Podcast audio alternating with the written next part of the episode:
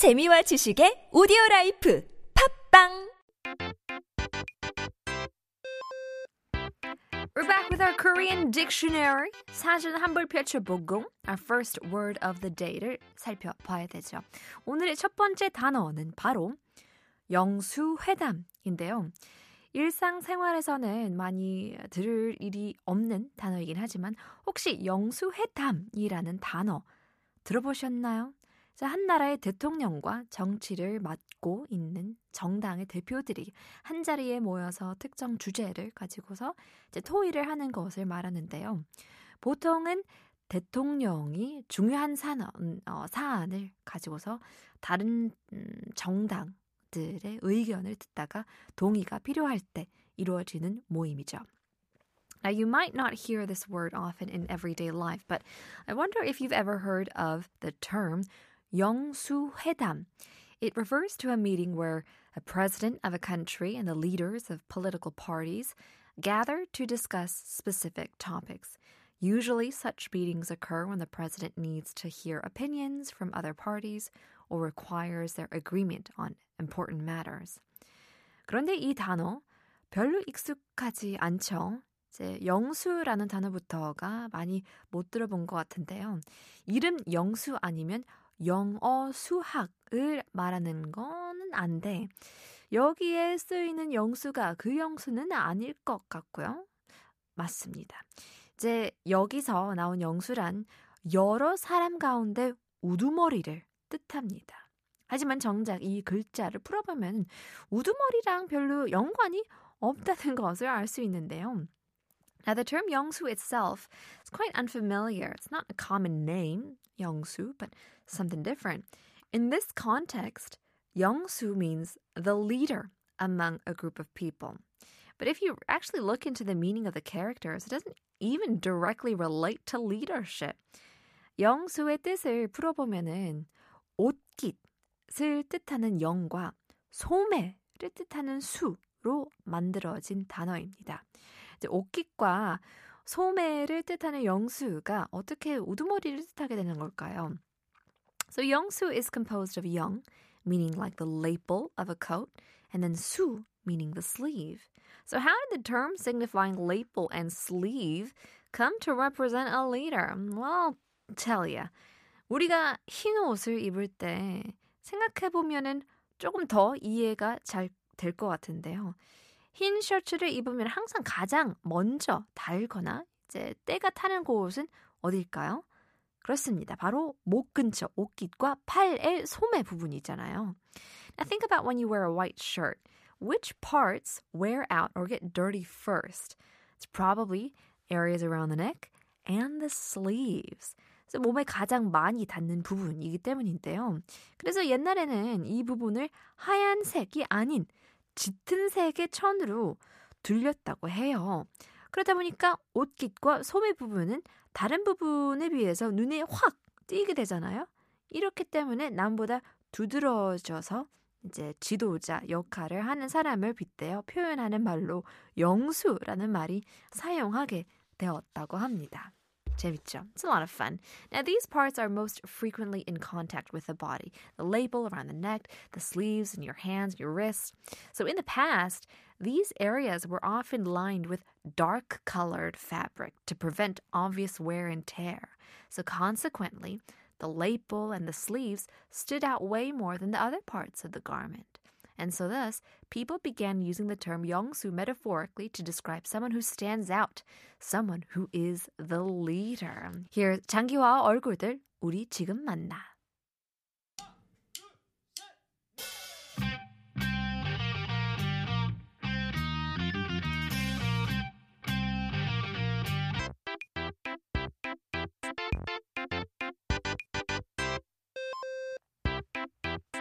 It's time to take a look at our second word of the day. 오늘의 두 번째 단어는 바로 꼴깐입니다. 본인, 본인이 무언가가 자신이 있을 때 자랑을 잘 할 줄 아는 것도 사실 능력이라는 느낌이 드는 요즘이에요.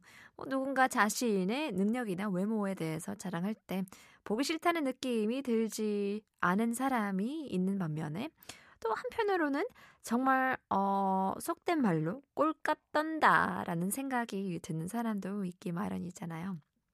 이 차이가 뭔지 정확히 어, 알 수는 없지만 꼴값처럼 느껴지지 않게 행동하는 것도 큰 재능이라고 생각도 합니다.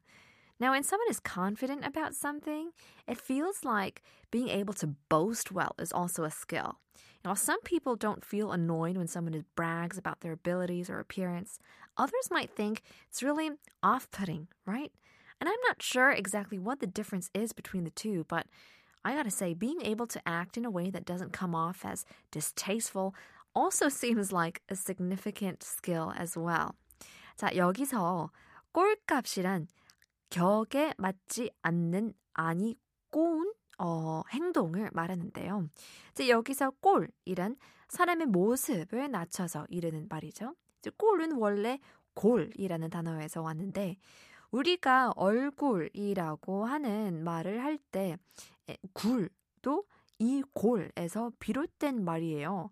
이제 골 하나에서 굴이 되고 꼴이 되면서 사용법과 뜻이 달라진 경우라고 할 수 있습니다.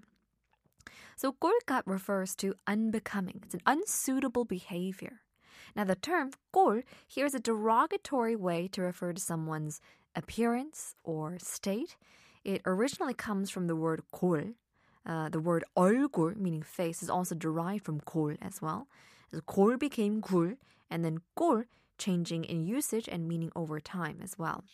이제 골이라는 단어는 옛날부터 어, 사물의 모양새나 됨됨이를 어, 뜻하는 말이었는데요. 이렇게 놓고 보면은 꼴값이라는 말 자체는 나쁜 뜻이 아닌 것 같아 보이지만은 풀어보면 얼굴값이라는 건잖아요. 이제 사람이 정말 잘생기거나 예쁘면 얼굴값이 좋은 건 아닌가요? 그런데 우리는 꼴값이라고 할 때 절대로 좋은 뜻으로 쓰는 것 같지는 않잖아요. 왜 그럴까요? Now, 골 has traditionally meant the shape or quality of a certain thing. So looking at it this way, 꼴값 doesn't have to be so negative, right? Translated literally, it could just mean the face value, value of a face. If someone is very handsome or beautiful, wouldn't that mean that they have a good face value? However, we rarely use 꼴값 in a positive sense. So why could that be? 이거는 꼴값과 항상 붙여 쓰이는 어, 서술어 떨다의 영향이 커요. 이제 떨다에는 매우 인색하여 좀스럽게 행동한다라는 뜻이 포함이 되어서 그렇다 보니까 어, 떨다의 부정적인 의미가 꼴값에도 영향을 주어서 전체 의미가 부정적으로 변한 거라고 합니다. 역시 같이 어울려 다니는 친구를 잘 골라야 하는 이유로 어, 오늘도 배우게 되는데요. It's also used in, um, or you can also see that lesson in language as well. But the influence of the verb 떨다, often used with 꼴값, plays a huge part. So 떨다 includes the meaning to act stingily or miserably. Uh, hence the negative connotation of 떨다 that influences 꼴값, turning the overall meaning quite negative.